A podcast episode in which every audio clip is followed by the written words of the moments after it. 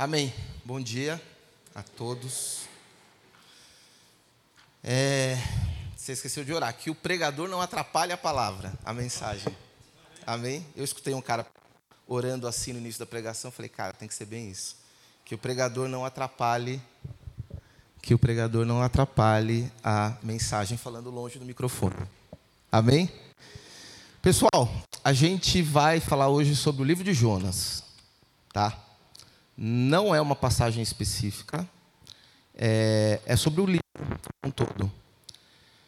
Eu vou tentar aqui ser breve, a minha ideia aqui é gastar um tempo bem pequeno. Olhando isso.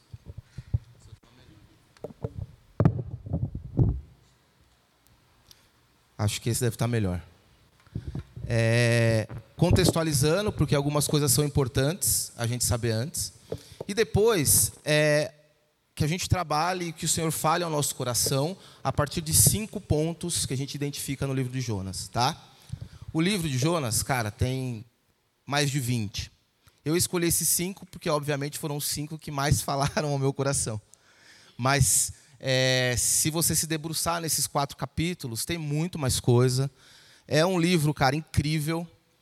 Às vezes a gente esquece um pouquinho, trata como fábula, é, não dá muita atenção, mas é um livro extremamente importante, tem muita coisa ali que fala sobre o Evangelho, tem muita coisa ali que conta um pouco da história do nosso Deus e daquilo que Deus tem para nós, do amor dele por nós. Amém? Então, eu vou começar com essa pequena introdução e depois a gente vai para os pontos. E a ideia é que no final, vocês se identifiquem nesses pontos, vocês façam um autoexame, e eu vou tentar deixar alguns caminhos abertos para esse autoexame e que você possa sair daqui pensando nessa mensagem, estimulado a conhecer mais o livro de Jonas e a Bíblia como um todo. Amém? Então vamos lá. É, isso ainda não tem slide, tá, Gabi? Então pode. Vamos lá, livro de Jonas, cara. Primeiro, por que, que eu cheguei no livro de Jonas, tá? É, eu, enfim, estava de férias aí de alguns podcasts, né? Todos eles de férias, não tinha muito o que escutar. Falei, ah, vou procurar alguma série de pregações aí. E acabei achando uma série de pregações de um pastor, teólogo que eu acompanho assim, meio de longe, e comecei a escutar. E cara, Deus falou muito comigo. E Deus falou bastante por quê? Porque eu sou Jonas. Já fui muito e continuo sendo em parte. Mas a primeira coisa que me pegou foi que eu me via como Jonas correndo para longe da minha missão. Depois eu vou dar um resuminho do, do livro, Deixa eu só colocar o relógio aqui para não perder no tempo. Desculpa. É, eu me via como Jonas fugindo da missão. Não necessariamente pelos mesmos motivos de Jonas, mas eu me senti e me coloquei ali olhando e percebendo que Deus falava para ir para um determinado lugar e eu ia para o sentido oposto. Então aquilo me pegou de uma maneira que eu falei, cara, achei o que eu estava precisando escutar aí em janeiro. E isso continuou por fevereiro, me levou a comprar um livro sobre o, o, o livro de Jonas. E, e, cara, e é por isso que eu estou falando sobre Jonas com vocês aqui. Eu não tinha como falar sobre outra coisa. E como uma, um dos aspectos principais do livro de Jonas é a soberania de Deus sobre todas as coisas, creio que Deus está sendo soberano e preparando esse domingo. Amém? Então vamos lá. Jonas é um profeta menor, está lá. Ele é considerado um profeta menor, não porque ele era baixinho ou porque ele é menos importante, mas porque são profetas que têm os livros menores do que os profetas maiores, em número de página mesmo. Tá bom? É, ele é um personagem super importante, super diferenciado, porque é um dos poucos que aparece nas três maiores religiões do mundo. Então você tem, obviamente, Jonas no judaísmo, afinal, estamos lendo a Bíblia hebraica, né, o Antigo Testamento. Você tem Jonas no cristianismo, Jesus, a gente vai ver daqui a pouquinho, menciona Jonas. E o Alcorão também tem três passagens sobre Jonas. Inclusive, é, na região ali da Palestina, onde estima-se que o túmulo de Jonas está, há uma peregrinação, é um lugar santo para muçulmanos também. Então ele é bem diferenciado, não só porque um grande peixe ou uma criatura marinha o engoliu. É, e aí, entrando já é, é, nos slides, pode colocar aí, Gabi. Jesus cita diretamente Jonas. ele não só cita Jonas, como ele é o Jonas é o único profeta com o qual Jesus se compara, dizendo que, obviamente, Jesus era maior, que ele era maior. Né? Jesus não se compara com Moisés, Jesus não se compara com qualquer outro profeta, mas ele se compara com Jonas. Lá em Mateus 12, 38, também tem uma, uma passagem muito parecida em Lucas, é, a gente lê o seguinte: Alguns dos mestres da lei e fariseus vieram a Jesus e disseram: Mestre, queremos que nos mostre um sinal de sua autoridade. Jesus, porém, respondeu: Vocês pedem um sinal porque são uma geração perversa e adúltera, mas o único sinal que lhes darei será o do profeta Jonas. Pois assim como Jonas passou três dias e três noites no ventre do grande peixe, o filho do homem ficará três dias e três noites no coração da terra. No dia do juízo, os habitantes de Nínive se levantarão contra esta geração e a condenarão, pois eles se arrependeram de seus pecados quando ouviram a mensagem anunciada por Jonas. E vocês têm à sua frente alguém maior do que Jonas. Então Jonas, ele é muito especial. E quando você lê o livro de Jonas, você percebe paralelos com a história de Cristo, como o próprio Jesus se colocou ali. Primeiro, a mensagem de Jonas era uma mensagem de arrependimento para uma geração, para uma cidade gentílica, né? para não-judeus. A mensagem de Jesus é uma mensagem de arrependimento que vai atingir não-judeus. Afinal, também estamos aqui. Jonas passa três dias e três noites no, no, ventre do peixe, do grande peixe. Jesus passa três dias, menos aí, se você for fazer a conta, morto e ressuscita.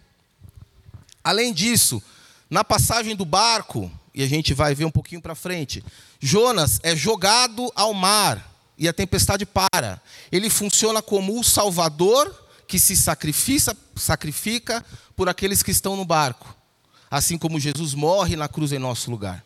Enfim, Jonas é muito legal, gente. Vocês precisam ler Jonas. E quem é esse Jonas? Quem foi esse cara?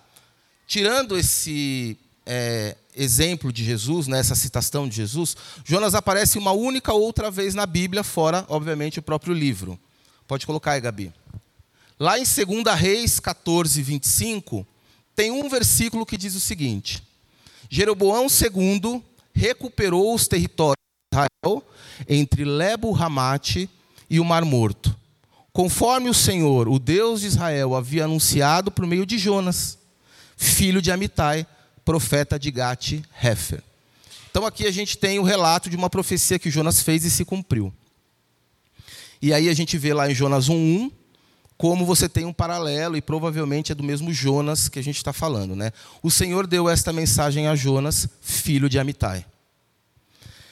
E o que significa Jonas? Jonas significa pomba. Só que filho de Amitai, o que significa Amitai? Verdade.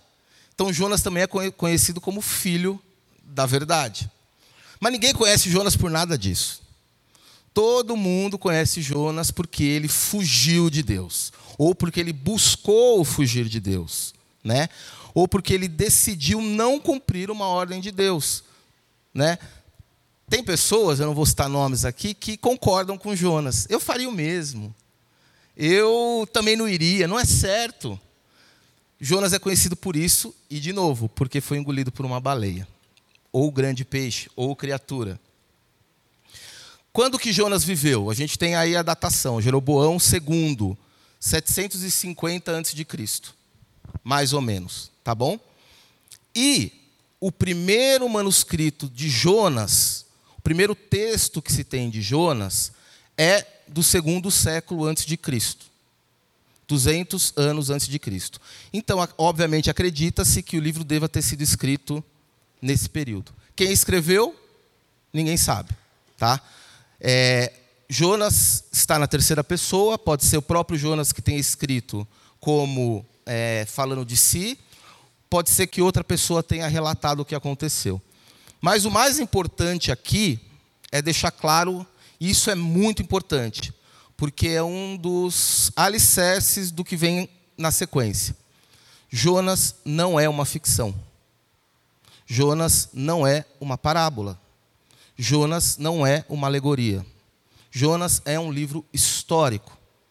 As pessoas têm dificuldade de lidar com isso porque, ah, mas espera aí, é, o mar fica bravo porque Deus falou. Ah, porque o peixe vem, engole Jonas, Jonas sobrevive no interior do peixe.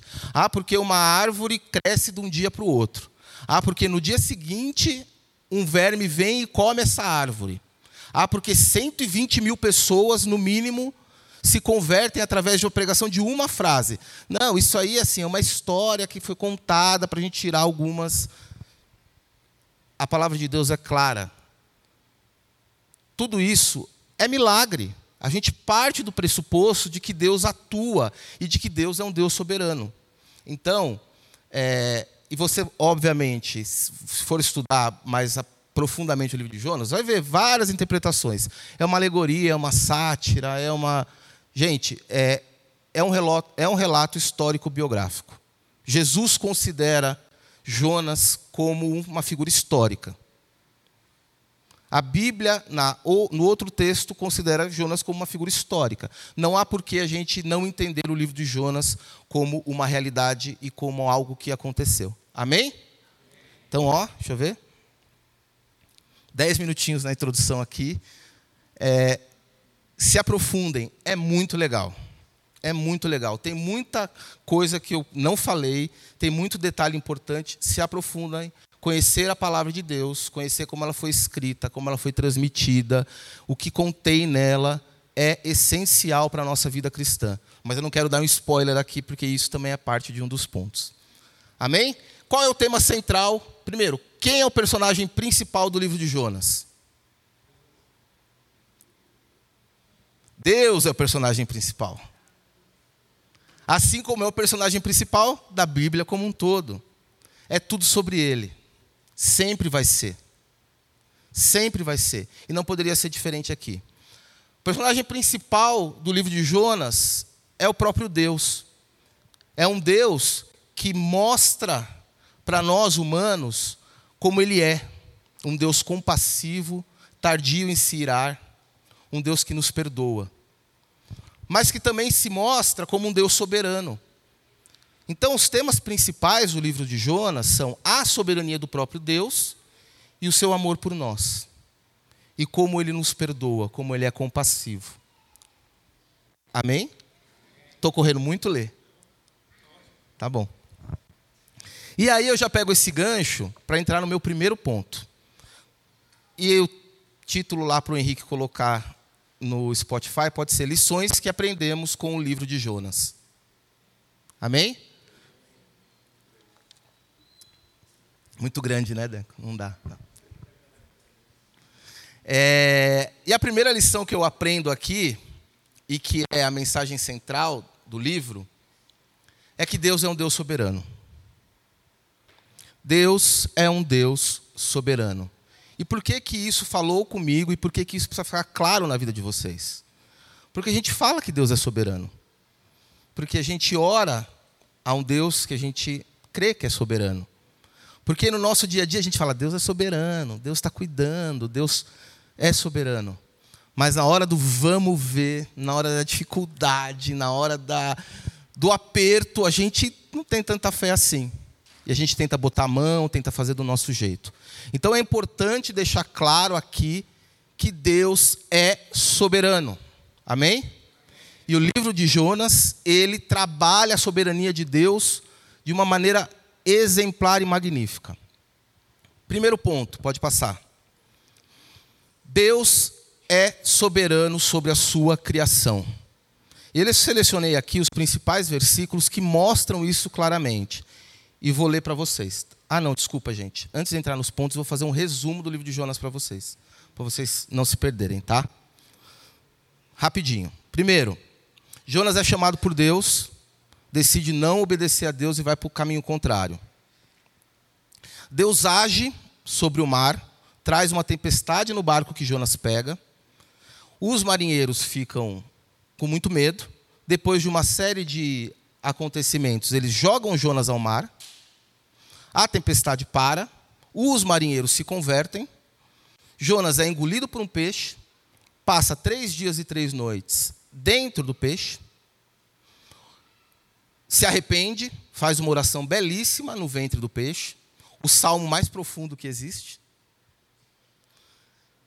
O peixe gospe ele em terra, ele vai, aí sim, ouve a Deus, vai para Nínive, prega, os ninivitas se arrependem, ele fica pistola com isso, fica bravo, discute com Deus, e no final Deus dá uma liçãozinha de moral nele. É isso que acontece em Jonas, resumidamente. Tá bom? Então Jonas decidiu fugir de Deus, e Deus começa a se mostrar soberanamente na sua história e na condução da, da história, através da sua ação sobre a criação, sobre a natureza. Eu enxergo a soberania de Deus no livro de Jonas, e essa é uma lição para mim, porque Deus controla a sua criação. Amém?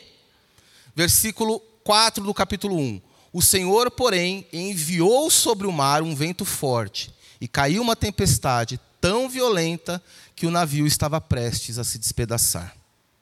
Então Deus envia o vento forte, que cria a tempestade. E aí, o termo no hebraico para enviou, depois fez que, todos os versículos é literalmente designou, deu um mandato, vá e faça tal coisa. É a soberania de Deus sobre a criação. Então Deus envia um vento sobre o mar. Jonas 1,17. O Senhor fez com que um grande peixe engolisse Jonas, e Jonas ficou dentro do peixe por três dias e três noites. Então Deus envia um peixe para abocanhar Jonas. Mais um, Gabi. Jonas 2,10. É a volta. Então o Senhor ordenou que o peixe vomitasse Jonas na praia. É Deus novamente dando um mandato para o peixe. Jonas 4,6. O Senhor fez crescer ali uma planta que logo se espalhou suas folhas grandes sobre a cabeça de Jonas e o protegeu do sol. Isso aliviou o desconforto de Jonas, e ele ficou muito grato pela planta. Então Deus faz crescer uma planta. E aqui, de novo, o verbo é interessante, que é o mesmo verbo utilizado em Gênesis, quando Deus cria a terra. Então, Deus está criando alguma coisa. Próximo. No dia seguinte, porém, ao amanhecer, Deus também mandou uma lagarta. Então é Deus agindo na lagarta. E ela comeu o talo da planta que secou. E por último, Jonas 4:8, quando o calor do sol se intensificou, Deus mandou um vento leste quente soprar sobre Jonas. O sol bateu em sua cabeça até que ele, até ele sentir-se tão fraco que desejou morrer. Para mim é melhor morrer que viver desse modo, disse ele. Então Deus age sobre o vento, Deus age sobre o peixe duas vezes, Deus age sobre a planta, Deus age sobre a lagarta e sobre o vento. E todos eles obedecem. Todos eles obedecem. Deus é soberano sobre a criação. Tenha fé nesse Deus que é soberano. Amém? Todo mundo obedece, menos Jonas. Porque eu vejo a soberania de Deus também na medida em que ele permite que criaturas possam desobedecê-lo. Só um Deus que é perfeitamente soberano e dono de toda a história tem a segurança suficiente de permitir que nós, meras criaturas, tomamos ou tenhamos a possibilidade de escolher moralmente algumas coisas que não necessariamente estão de acordo com aquilo que ele quer. Entenda, Deus é tão soberano que ele deixa você desobedecer ele. É, parece contraditório, não parece? Mas é, é parte do caráter de Deus essa soberania. É como se ele falasse assim: ok, você quer me desobedecer, isso não me fere, isso não me diminui como um Deus soberano. Ok. Próximo, Gabs. Jonas 1, de 1, versículo 1 ao versículo 3. O Senhor deu esta mensagem a Jonas, filho de Amitai. Apronte-se e vá à grande cidade de Nínive, anuncie o meu julgamento contra ela, pois vi como o seu povo é perverso. Aí o mar obedeceu, o peixe obedeceu, a lagarta obedeceu e Jonas faz o quê? Jonas se aprontou. Olha lá, ele vai. Ele estava lá em Gate, né, na região da Galiléia, falou: "Beleza, Deus falou comigo. Vou cumprir essa missão". Jonas se aprontou. Olha que ironia que tem no versículo. Ele se aprontou, mas foi na direção contrária, a fim de fugir do Senhor. É um exemplo muito ruim mas é algo que nos mostra que a soberania de Deus independe da nossa vontade. E eu vejo a soberania de Deus sobre a minha vida, porque muitas vezes Ele me permitiu contrariá-lo. É bom? É péssimo. É ruim. Mas a soberania de Deus continua existindo. Amém? É, e aí o que a gente percebe é que Deus, Ele influi, Ele age sobre todas as coisas, ele dá o mandato para todas as coisas que são relativas à sua criação.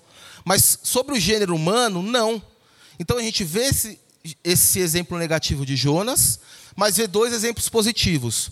O primeiro dos marinheiros, que depois do perrengue no navio se convertem. Pode passar para o próximo, Gabi. Jonas 1, 14 a 16. Então clamaram ao Senhor e disseram: Aí são os marinheiros Ó Senhor, não nos deixes morrer por causa deste homem, e não nos responsabilizes pela morte dele, ó Senhor. Tu sabes os motivos por que enviaste essa tempestade sobre ele. E depois os marinheiros pegaram Jonas e o lançaram ao mar, e, no mesmo instante, a furiosa tempestade se aquietou. Espantados com o grande poder do Senhor, os marinheiros lhe ofereceram um sacrifício e firmaram o compromisso de servi-lo. Os marinheiros se converteram. Deus, e eu não vou entrar muito nessa seara porque ela é complexa. Eu vejo Jonas desobedecendo a Deus e Deus permitindo, e eu vejo os marinheiros e, pode passar para o próximo, Gabi, a cidade de Nínive decidindo por Deus, porque ouviram a sua mensagem e porque viram ele a tempestade se acalmar. Não houve uma ordem de Deus diretamente para os marinheiros ou para a cidade de Nínive. Houve uma mensagem, seja ela dita por Jonas ou o milagre da tempestade acabar. E tanto os marinheiros quanto os ninivitas se convertem ao Senhor. Jonas 3, 4, 5 fala assim: No dia em que Jonas entrou na cidade, proclamou às multidões. Olha que baita pregação de Jonas. Uma frase. Daqui a 40 dias, Nínive será destruída. Não fala de Deus, não fala nada. Ó, oh, vocês vão ser destruídos. Os habitantes de Nínive creram em Deus, e desde o mais importante até o mais humilde, declararam um jejum e se vestiram de pano de saco. Eu vejo a soberania de Deus na medida em que Ele permite que nós possamos tomar as nossas próprias decisões morais. Amém? Deus é soberano sobre a criação, Deus é soberano, permitindo que eu, às vezes, decida não segui-lo, ou permitindo que eu o siga. Amém? E por último, esses podem ficar tranquilos, que os outros quatro pontos não têm três pontos cada um, tá? Por último, é, Deus, eu vejo a soberania de Deus na medida em que eu percebo no livro de Jonas que Ele permite novas chances. Deus é um Deus misericordioso. Ele nos dá novas chances. Foi assim na minha vida, tenho certeza que na vida de vocês também. A soberania de Deus, ela é tão grande que ele fala: "Não, beleza. Eu voltar atrás, eu te dar uma nova oportunidade, não me faz menos soberano, não me faz menos Deus. E porque eu te amo, eu permito isso. Eu vejo a soberania de Deus na medida em que Ele me deu uma nova chance. Amém?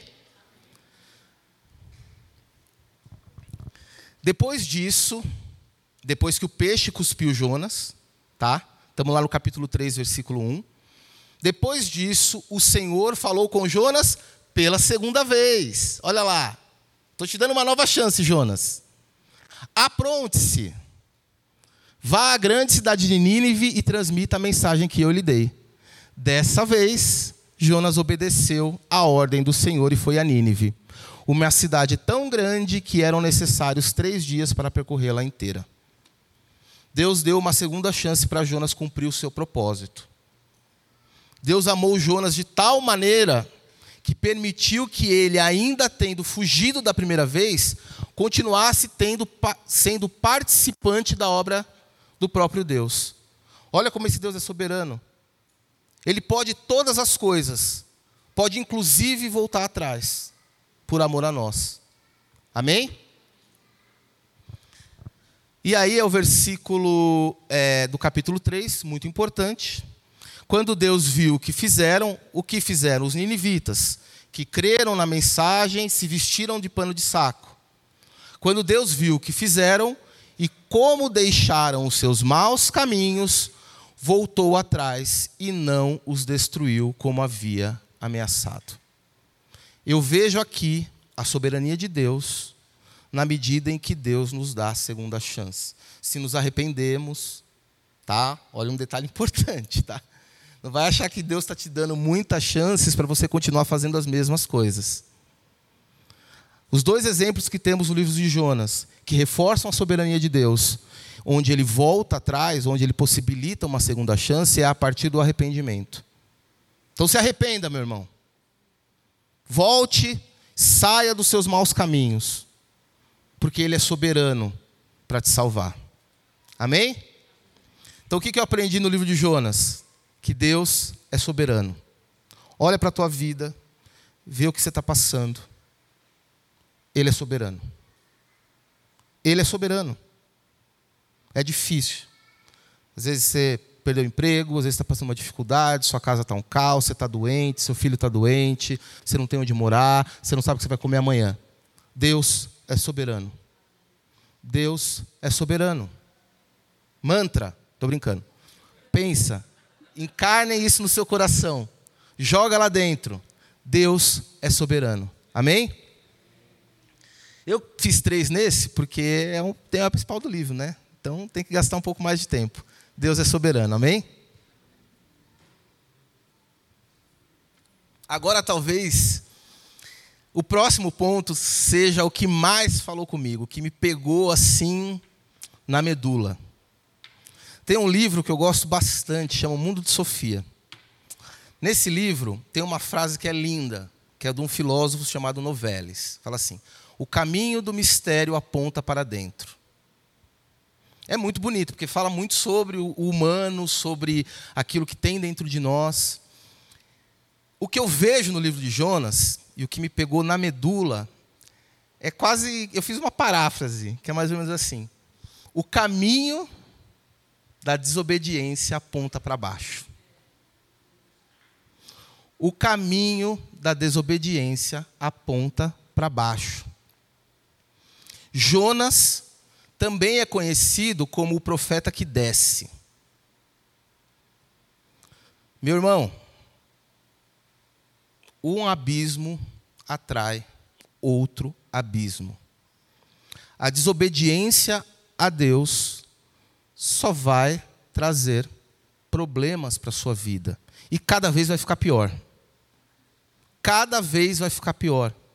O caminho da desobediência aponta para baixo, porque desobedecer a Deus nos afasta dele. E quando nós somos entregues à nossa própria concupiscência, quando nós somos entregues à nossa própria aos nossos próprios desejos, como Paulo coloca lá em Romanos, se eu não me engano, o fim é a morte. Vamos ver isso na vida de Jonas? Jonas 1, de 1 a 3. É o chamado de Jonas mais completo aqui, tá? O Senhor deu esta mensagem a Jonas, filho de Amitai: Apronte-se e vá à grande cidade de Nínive, anuncie meu julgamento contra ela, pois vi como seu povo é perverso. Jonas se aprontou, mas foi na direção contrária. Jonas desobedeceu tá? A fim de fugir do Senhor. Desceu, olha que legal. Desceu ao porto de Jope, onde encontrou um navio que estava de partida para Tarsis. comprou a passagem e embarcou, desceu para o navio. Foi para Tarsis, a fim de fugir do Senhor. Jonas é um livro histórico, mas eu estou usando alegorias agora e mostrando como Jonas descer fisicamente aponta um declínio espiritual na vida dele. Porque o resultado da desobediência é morte. Morte. Primeiro você comete um pecadinho, depois esse pecado fica maior, depois você fica mais tranquilo, aquilo deixa de ser um pecado, e você vai afundando e descendo. Assim como Jonas estava lá no planalto da Galileia, desce para o porto de Jope e desce para um navio e vai para Tarsis. Ele continua descendo. Gabs, próximo.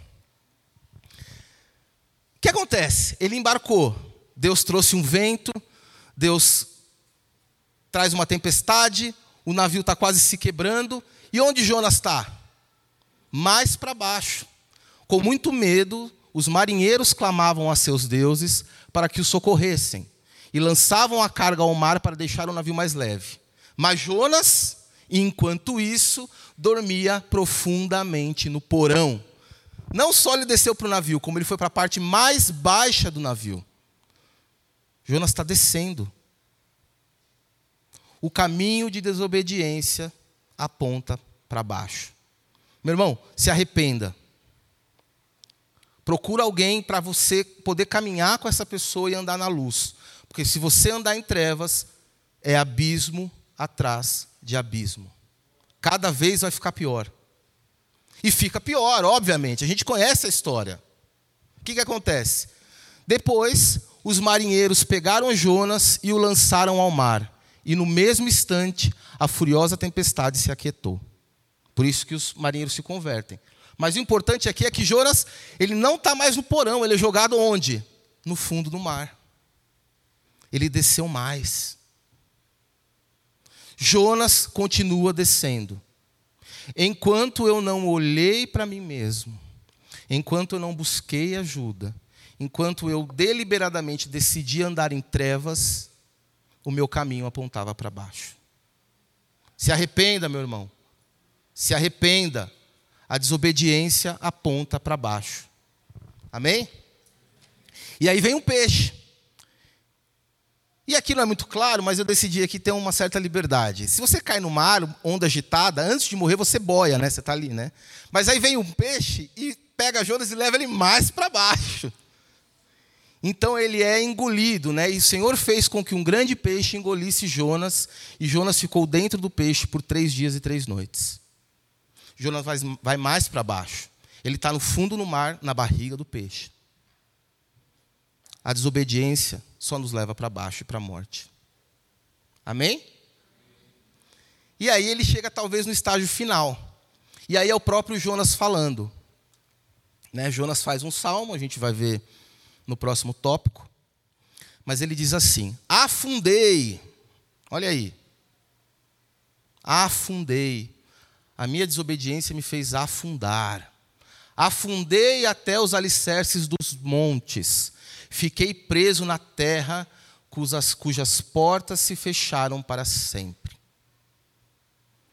Qual que é o último lugar onde a desobediência nos leva? Para a morte. A desobediência nos leva para a morte. Esse fiquei preso na terra é o mesmo ter, termo utilizado para inferno, Sheol. Ele fala que foi as profundezas do Sheol o caminho da desobediência nos leva para baixo. Gate, cidade de Jonas. Jope, navio, porão, mar, peixe, morte. Se arrependam. Por quê? Ainda bem que o versículo 6 não acaba aí. Mas, mas tu, ó Senhor meu Deus, me resgataste da morte. Quando Jonas se arrepende, o vetor muda. Deus o busca do fundo do mar, do fundo da morte, do abismo, e fala: Jonas, vem cá. quando nos arrependemos e nos obedecemos, o caminho é ascendente. Amém? Mas eu não quero terminar bem, eu quero deixar marcado que o caminho da desobediência aponta para baixo. Mas Deus é um Deus de segunda chance. Amém? E o Jonas aqui, ele percebe isso, né? E fala: Olha, o Senhor me tirou do fundo da cova. Segundo ponto foi. Falei que era mais rápido. Grava. Grava, porque eu vivi isso na minha vida. Eu desobedeci durante muito tempo. Eu era um profeta fujão como Jonas. Eu caminhei em escuridão. E o meu caminho só apontava para baixo. Eu descia, eu descia, eu descia, e eu tenho certeza que eu teria descido até a morte, se Deus não tivesse me resgatado. Amém? O caminho da desobediência aponta para baixo. Mas,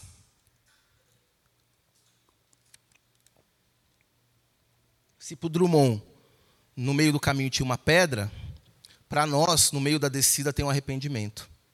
E Jonas, como está lá no fundo do poço, no ventre do grande peixe, que peixe era esse? Uma garopa, uma baleia, um tubarão, um megalodonte? Legal estudar Jonas, estude Jonas. Quando ele está lá no fundo do peixe, ele ora. E cara, que salmo lindo. Eu vou ler para vocês. Então, dentro do peixe, peixe, Jonas orou ao Senhor seu Deus e disse: Em minha angústia clamei ao Senhor, e ele me respondeu. Gritei da terra dos mortos, e tu me ouviste. Nas profundezas do oceano lançaste, e afundei até o coração do mar. As águas me envolveram, fui encoberto por tua tempestade, por tuas tempestuosas ondas. Então eu disse: Tu me expulsaste da tua presença, e no entanto olharei de novo para teu santo templo. Afundei debaixo das ondas, e as águas se fecharam sobre mim. Algas marinhas se enrolaram na minha cabeça. Afundei até os alicerces dos montes. Fiquei preso na terra, cujas portas se fecharam para sempre. Mas tu, Senhor meu Deus, me resgatastes da morte. Quando minha vida se esvaía, me lembrei do Senhor, e a minha oração subiu a ti em teu santo templo. Os que adoram falsos deuses dão, dão as costas para as misericórdias de Deus. Eu, porém, oferecerei sacrifícios a ti com cânticos de gratidão e cumprirei todos os meus votos, pois somente do Senhor vem o livramento. Amém? E qual é o meu terceiro ponto? Quem tem um chute aí, enquanto eu tomo água?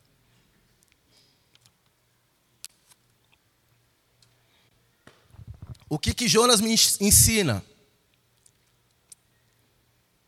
A tua palavra escondi no meu coração para eu não pecar contra ti. O que, que Jonas me ensina? Pode passar o próximo. Mais um. É, é.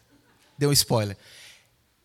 Roma, Paulo escreve em Romanos 15, 4. Estas coisas, que coisas? A Bíblia, a Escritura, o texto sagrado. Estas coisas foram registradas há muito tempo para nos ensinar, e as Escrituras nos dão paciência e ânimo para mantermos a esperança.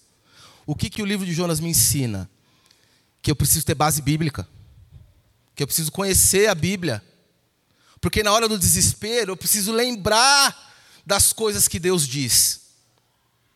Quando eu li o, o, o, o Salmo de Jonas para vocês, vocês ficaram com a impressão de já terem ouvido aqui algumas frases ali? Por quê? Porque Jonas, ele repete, aí pode colocar o anterior, quase que todos os salmos. Então, se você olhar o versículo 3, você vai ter um correspondente que é exatamente a mesma frase no Salmo 86, no Salmo 120, no Salmo 34 e no Salmo 81. Jonas compõe o seu salmo com base em outros salmos.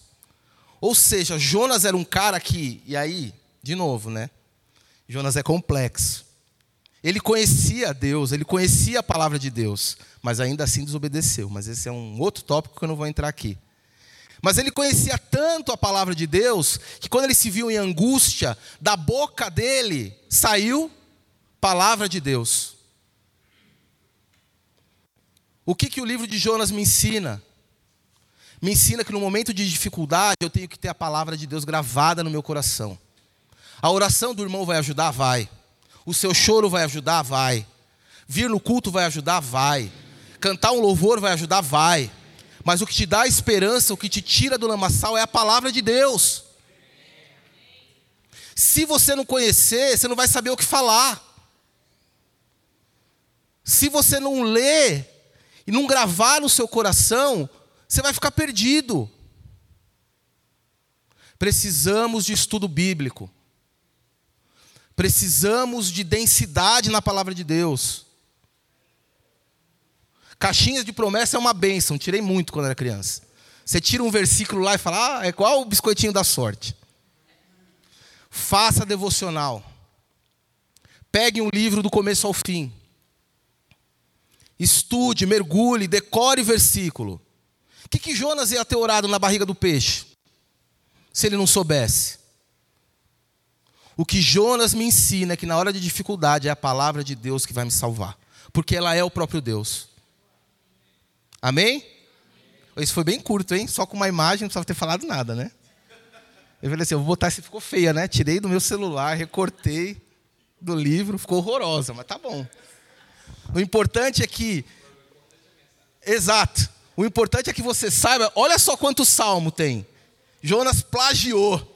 Não estou brincando, gente. Jonas, na dor ali, ele falou: Meu Deus, cara, estou aqui na barriga do peixe, não sei se ele tinha espaço, se ele não tinha ele só se lembrou daquilo que ele tinha ouvido e lido, que dizia respeito ao Deus dele. E o arrependimento dele veio a partir daí. O arrependimento de Jonas vem a partir de colocar para fora a palavra de Deus que já estava dentro dele. É a palavra de Deus fazendo efeito na vida de, de Jonas. O que o livro de Jonas me ensina? Que se eu não souber a palavra de Deus, ela não vai ser eficaz na minha vida. Amém? Mergulhe na palavra de Deus. Pode ser que um dia você esteja na barriga do peixe. Amém? Ah, quarto ponto. O que, que eu aprendo com Jonas? O que, que eu aprendo, hein? Soberania de Deus. O que, que eu aprendo? obediência. O que, que eu aprendo? Amor pela palavra dele, conhecer a palavra dele. Tem mais uma coisa aqui. O que, que o peixe era? Como que vocês enxergam esse, essa grande criatura marinha? O que que, o que que ele representa? Vamos Vamos criar esse exercício aqui. O Joe disse na semana passada que as pregações de domingo é para apontar um caminho para a igreja. Então, apontando um caminho para você, olhe para o texto, busque a Deus e fala, cara, o que, que isso quer dizer aqui? Ah, não sei. Vou perguntar para o Ronaldo, para o Joe, para o Paulo. Vou procurar algum livro comentando, mas o que, que, que, esse peixe está aqui? O peixe faz parte da punição de Deus para Jonas?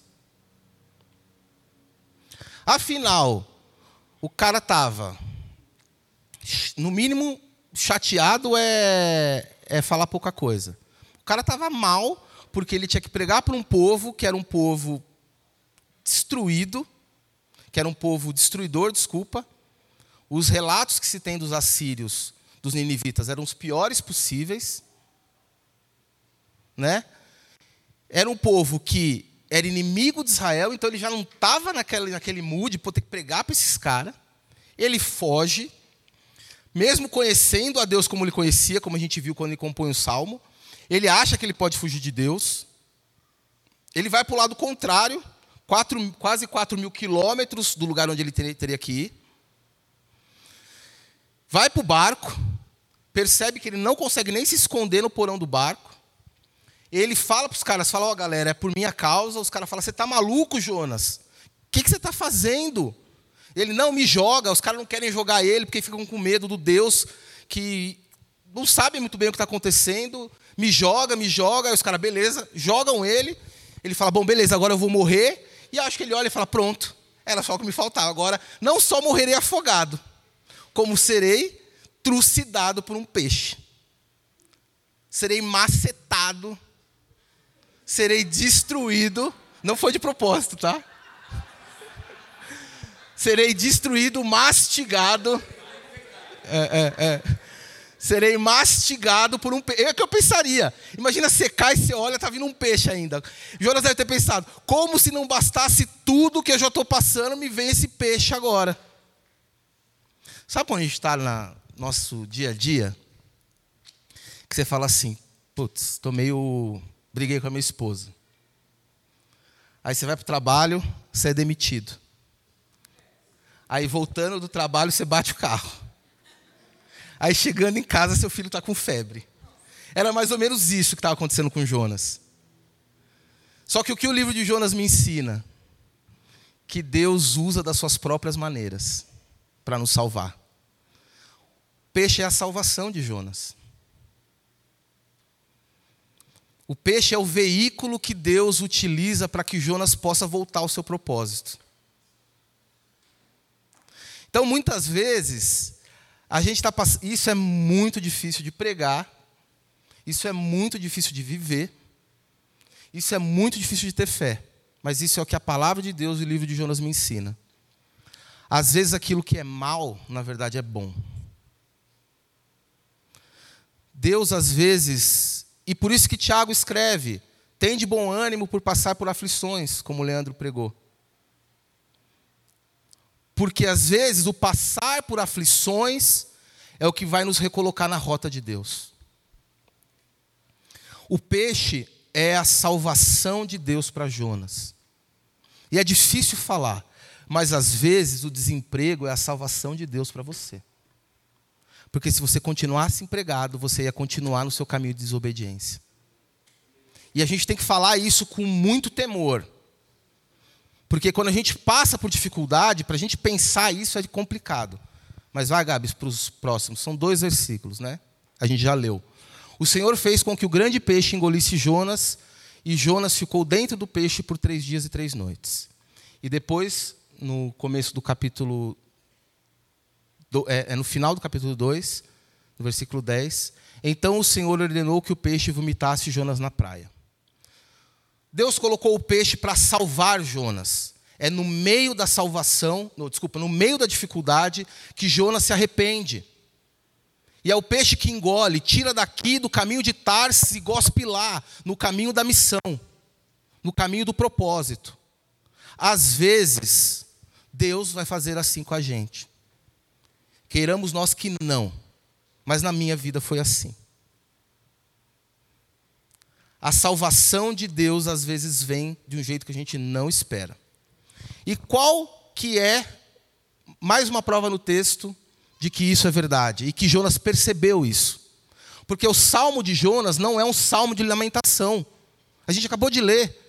Não é Jonas, ai Deus, que ruim, estou aqui no peixe, me tira do peixe, não sei o quê. É um salmo de arrependimento e louvor a Deus.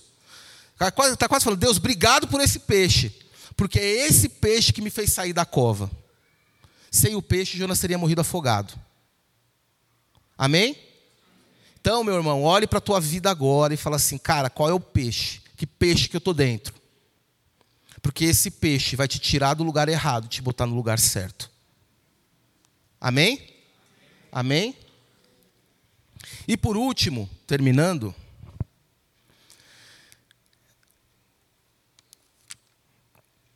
o que eu vejo com Jonas e no livro de Jonas é que nós temos uma missão. Então, talvez esse sermão, essa pregação, ele comece na soberania de Deus, lá no alto, mas ele termine em nós, na nossa missão. Jonas tinha uma missão clara, que era um mandato dado por Deus também, que era pregar aos ninivitas. E através da pregação, Deus soberanamente os perdoaria. E Jonas sabia disso. Por isso que ele não queria pregar. Ele sabia que Deus não destruiria os assírios se eles se arrependessem, os ninivitas. E por isso que ele não queria pregar. E ele fala: "Deus, por isso que eu não queria vir, porque esses caras se arrependeram e agora você não vai matar os caras. E você tem que matar porque a gente é certo. Nós somos os certos, eles são os errados. Você não tem que ter compaixão deles. Jonas tinha uma missão. Jonas tinha uma missão. E nós temos uma missão. A obra é dele, de Deus. Ele é soberano. As coisas que ele faz, ele faz do jeito dele, da maneira dele. Mas nós somos convidados a participar. É... Mais um. Depois disso, uh, Jonas, o Senhor falou com Jonas pela segunda vez: Apronte-se, vá à grande cidade de Nínive e transmita a mensagem que eu lhe dei. Dessa vez, Jonas obedeceu e a, or a ordem do Senhor e foi a Nínive, uma cidade tão grande que eram necessários três dias para percorrê-la. Próximo. Mais um. É que pode ir passando mais. Vai. Não tem? Tudo bem. É, é na última, esse, está certo. Primeiro ponto temos uma missão, que nos enquadremos nessa missão de Deus. Amém? E o último, é, a última parte desse ponto de que temos uma missão, eu inclusive já eu comentei um pouquinho quando a gente comeu uma pizza lá na casa da Dimig. É, tem um momento específico lá no capítulo 1, onde Jonas está no barco, está dormindo em sono profundo, a gente vai ler o texto daqui a pouco. Só que tá tudo caos, né? Tá com tempestade, o barco está quase se quebrando, os marinheiros estão desesperados, cada um recorrendo ao seu Deus, e Jonas dormia um sono profundo no, no, no porão. Esse sono profundo é também o mesmo termo utilizado quando Deus põe Adão em sono profundo para fazer a partir dele Eva.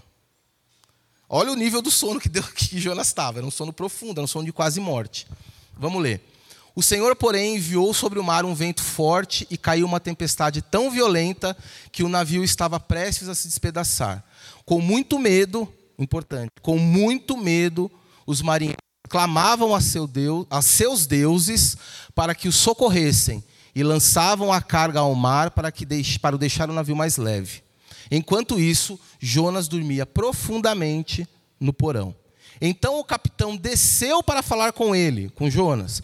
Como pode dormir numa situação dessas? Disse: Levante-se e ore a seu Deus. Quem sabe ele prestará atenção e nos poupará a vida. Gente, a gente sai aqui na porta, tá todo mundo com medo, correndo para lá e para cá, com dores na vida, com medo da violência, com depressão com enfermidade. Está todo mundo no convés do navio, o navio vai virar, o mundo vai se acabar. A gente vive numa uma sociedade onde a dor é a regra, onde as pessoas buscam cada vez mais preencher um vazio interno, cada um buscando o seu Deus. É coach, é outras religiões, é droga, é bebida, Está todo mundo no convés do navio correndo para lá e para cá, buscando o seu Deus, porque o navio vai quebrar, porque a sociedade ela vai explodir. E o que, que a gente está fazendo? Dormindo no porão? Nós que sabemos a verdade, nós que sabíamos porque tudo aquilo estava acontecendo, Será que a gente vai precisar que alguém do nosso trabalho bata no nosso ombro e fala: "Meu, eu tô ruim. Você tem alguma coisa para me falar?" Como o capitão do navio falou para Jonas? Ou a gente vai ser proativo e vai falar desse Deus que é soberano e que nos salvou? Porque as pessoas lá fora estão buscando os seus próprios deuses. E o barco vai quebrar. Então, não seja como Jonas, não durma no porão. Fale desse amor. Amém? O que eu aprendo com Jonas? Deus é soberano. Amém? Sobre todas as coisas. A desobediência nos leva para baixo, para distante de Deus, distância, para, dis, para um lugar distante de Deus. Três, busque a palavra do Senhor, tenha ela no seu coração. É ela que te dá esperança, é ela que te ensina. Amém? Três, quatro. Deus nem sempre age como a gente espera.